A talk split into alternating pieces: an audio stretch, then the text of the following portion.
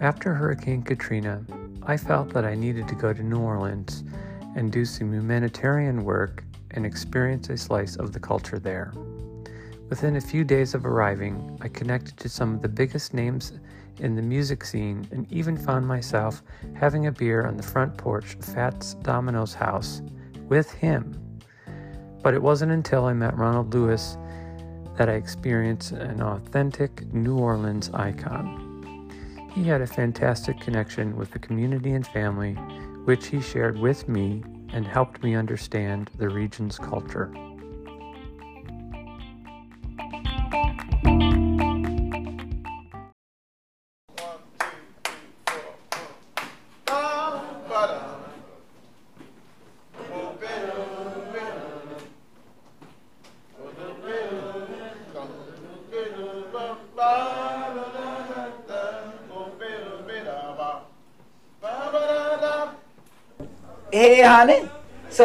How are you today?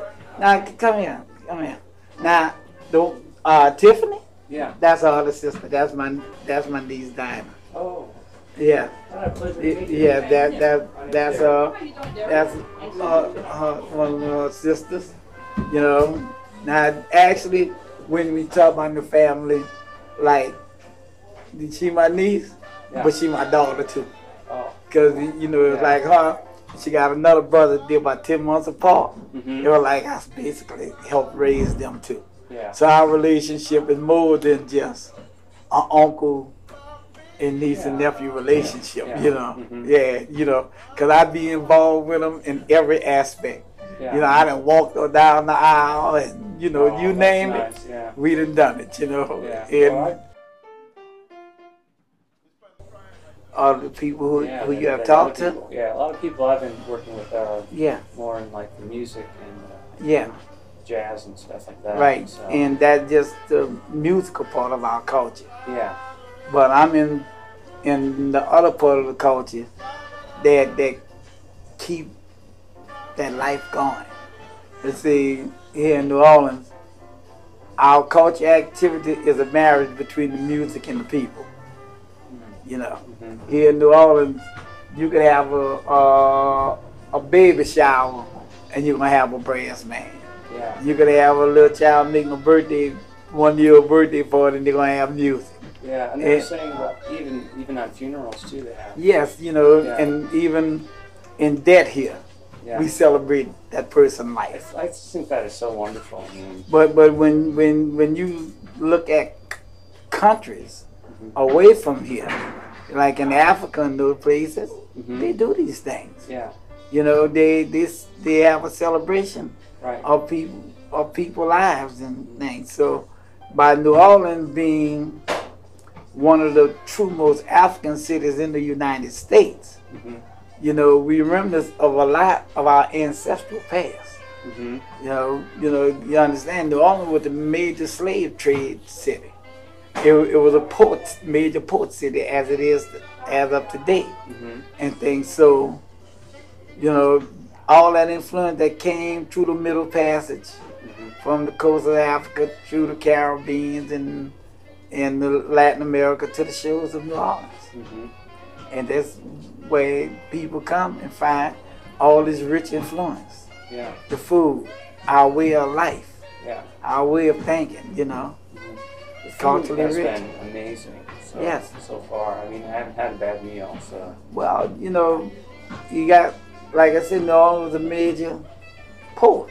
Yeah. So everything that came through the major ports ended up here in New It's kind of like a mixture between like maybe Spanish and um, African Well, food. let me explain.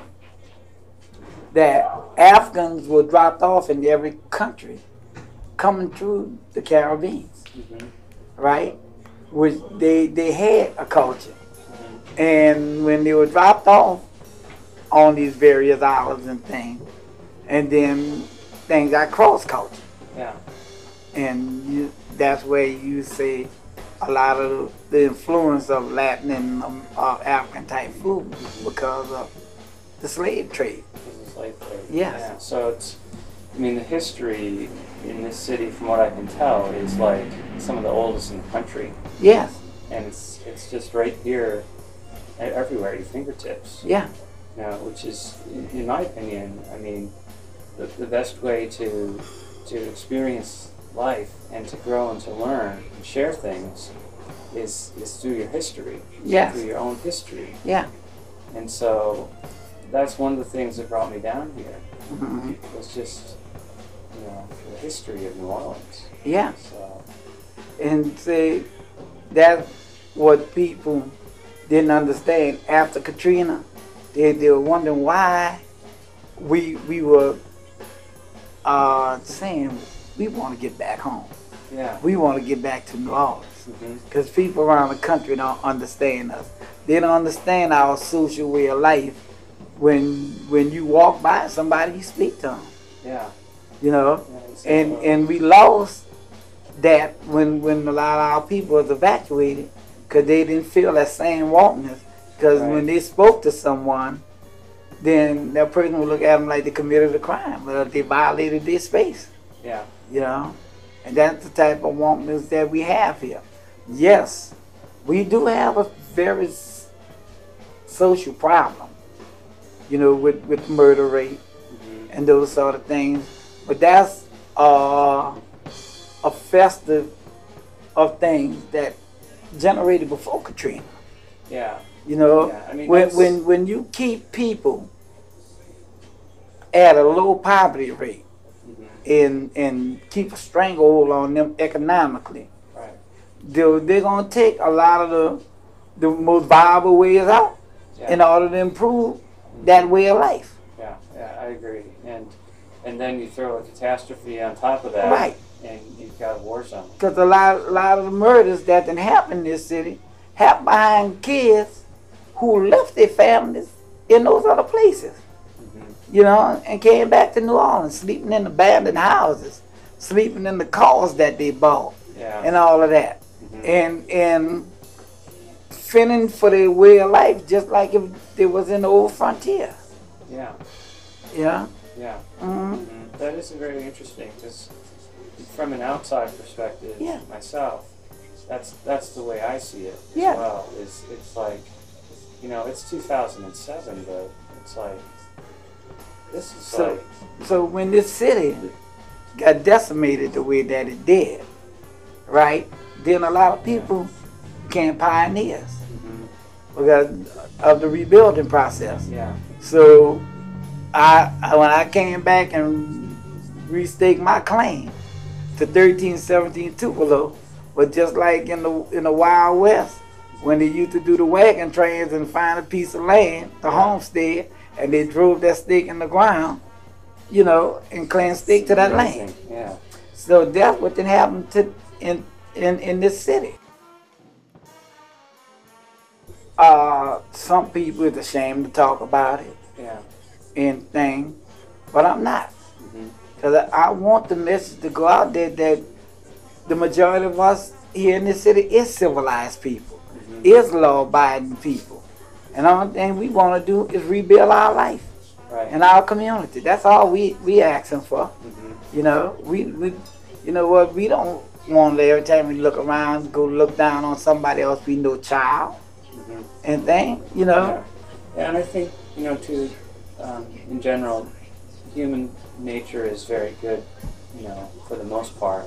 Yeah. and then you know you have a little bit of a problem with the crime, but I think that's um, kind of uh, overshadowing Yeah. all the good stuff that's, Right. that's going on down here. hmm I, I haven't had. Let, let me show you problems. something. You see a lot of media, right? Yeah, Uh, stuff, and they show how the rebuilding of the city gone hmm in the more prominent neighborhoods yeah, and thing. They only talk about the devastation in the lower ninth ward. right, But they don't talk about us pioneers down here yeah, who's, you know, fighting every day yeah, in the process of rebuilding this community. yeah, You know, they, they, they, they don't want to show that. They Yeah, don't want to show how, you know, things. I tell you what, thank God for Steve, Steve Inskeep from NPR who did several shows with me. Mhm. And Dan Baum from the New Yorker who wrote that article yeah, right there in uh, August of 06 and thing. I'm very thankful for those people and some of the others Yeah. that seen what I was doing and they seen it as a good story. But they didn't realize how big this was gonna really be. Yeah, I mean, the thing about the media in this country is that it's really, really negative. They Yeah. focus on only the negative things for the most part. Mhm. And then you have a few, like NPR and, and Yeah. New Yorker, that actually can bring people like you to the table. Yeah, And, and myself, I'm actually not a member of the media. right. I'm taking a kind of a different route to, Okay. to bring this uh, information out to people, um, uh, which I think actually has been it's been working for me. you know, my, my way of telling stories and, and letting people know. So, um, yeah, so that's good. That's good. That's interesting. Uh, the pioneer idea. Yeah, Really thought about it like that. right. It's, it's, it's actually very, it must be very scary to become like, it's like a pioneer because there's a lot of No, questions and stuff. no. You know, when when you grow up in an urban city, right, hmm and it's a certain amount of chaos that swirls around all the time. So this re- really the, the the rebuilding thing was a little more calmer than the everyday life before Katrina. hmm You know, and because your your focus was only on what you had to get done. You know, and Yeah. you tuned out everything else that's going on around. you. Mhm. All right, so um, let's talk about a little bit about the museum. Well, originally I had a building on this site called the House of Dancing Feathers. And I started it when I retired in 2003. And I, two, 2005, I had the building registered at- with the state as a nonprofit. And then Katrina came.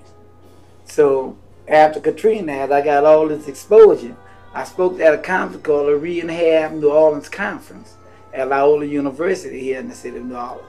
And through a friend of mine named Dane Etridge, who chaired this conference, and Dr. Helen Regis, who's a cultural anthropologist at LSU in Baton Rouge, Mhm. who, who co-chaired the conference, they invited me there to speak. And when I spoke at this conference, which was made up of city planners and the who's who of the architecture world and stuff, Yeah. I told them that I had a home that was paid for. I wanted to come back home and rebuild and help be a flagship in the rebuilding process of my community. And this same fellow who's on this picture back here behind me, Patrick Rowe, who's an architect at Kansas State University, professor, uh, heard my call. So he held a summit at the University of Arkansas and made contact with me and said, Well, Mr. Lewis, we're going to help you. And that group of students that you see sitting behind me at the bottom Mhm. uh, stepped up to the plate from Kansas State University and some from other parts of the country and helped me get it done. Wow. They spent the entire summer of 06 here working on the House of Dance Dancing Feathers and assisting me Mhm. with the work on my house. That's, that's good. And uh, we bonded from there. And uh, from bonding from there, uh, we, uh, you know, we became more than the partners in the project. We had, we had developed that family type of atmosphere on the site.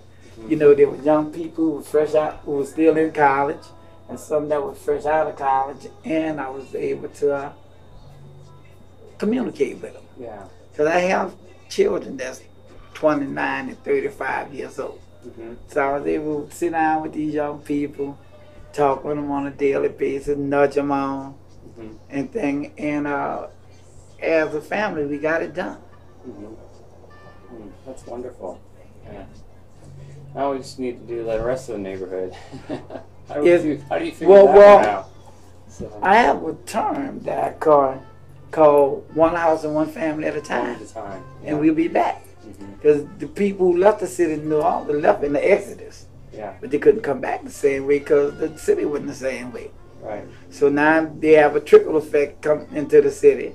hmm And you know, the schools gradually reopen and the stores are open, popping up across the city. Mhm. The people have some of the general services that they need to come back and exist in this city.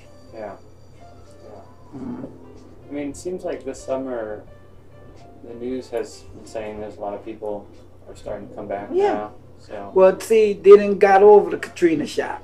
yeah, Now they want to come back home. yeah, Now they making those decisions um, by whatever means necessary to get back home, right, and that's what's bringing them back home. yeah. Because I mean, once you have a home, even if the Yeah, even if the walls are gone, Right. still have a home. yeah. You know. And though you know, some rental housing is opening up and thing, and people are sacrificing whatever way they can to get back here. You know, they they they're willing to pay astronomical fees for rent for really money that they don't have, Yeah, but just want to get back in this city yeah. and be able to figure out a way from there.